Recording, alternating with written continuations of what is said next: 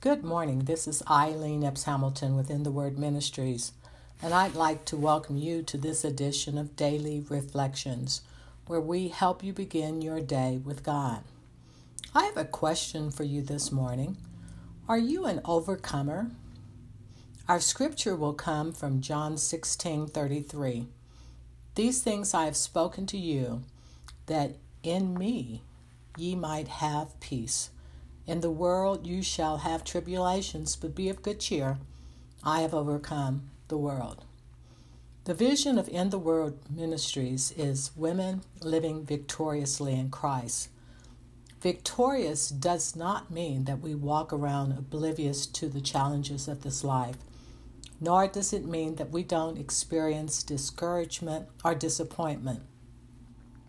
Living victoriously acknowledges that God indwells us and empowers us to finish our race well. Jesus warned his disciples that they would face tribulations in their life, but they were to remember his decisive victory over the world. His words are still true for us today. Tribulations are those things, those negative circumstances that causes problems and pain. Tribulations can range from relationships that don't work to misfortunes that persist. The world is the physical realm in which we operate. It is the social system with its various economies and influences.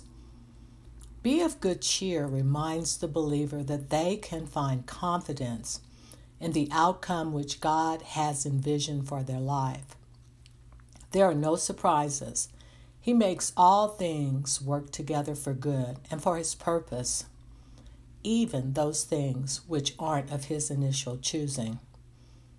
I have overcome is a strong declaration by Jesus that His work on the cross is proof of His ability to control those things that might be overwhelming to us the verb tense is one showing completed action.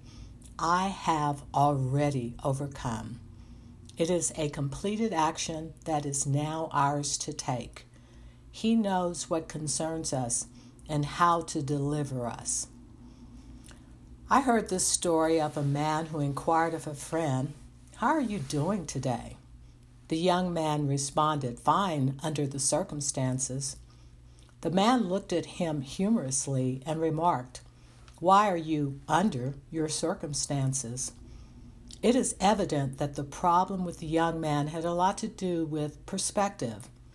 There is a tendency to become quickly overwhelmed by our circumstances when we focus on the largeness of the problem rather than the greatness of God.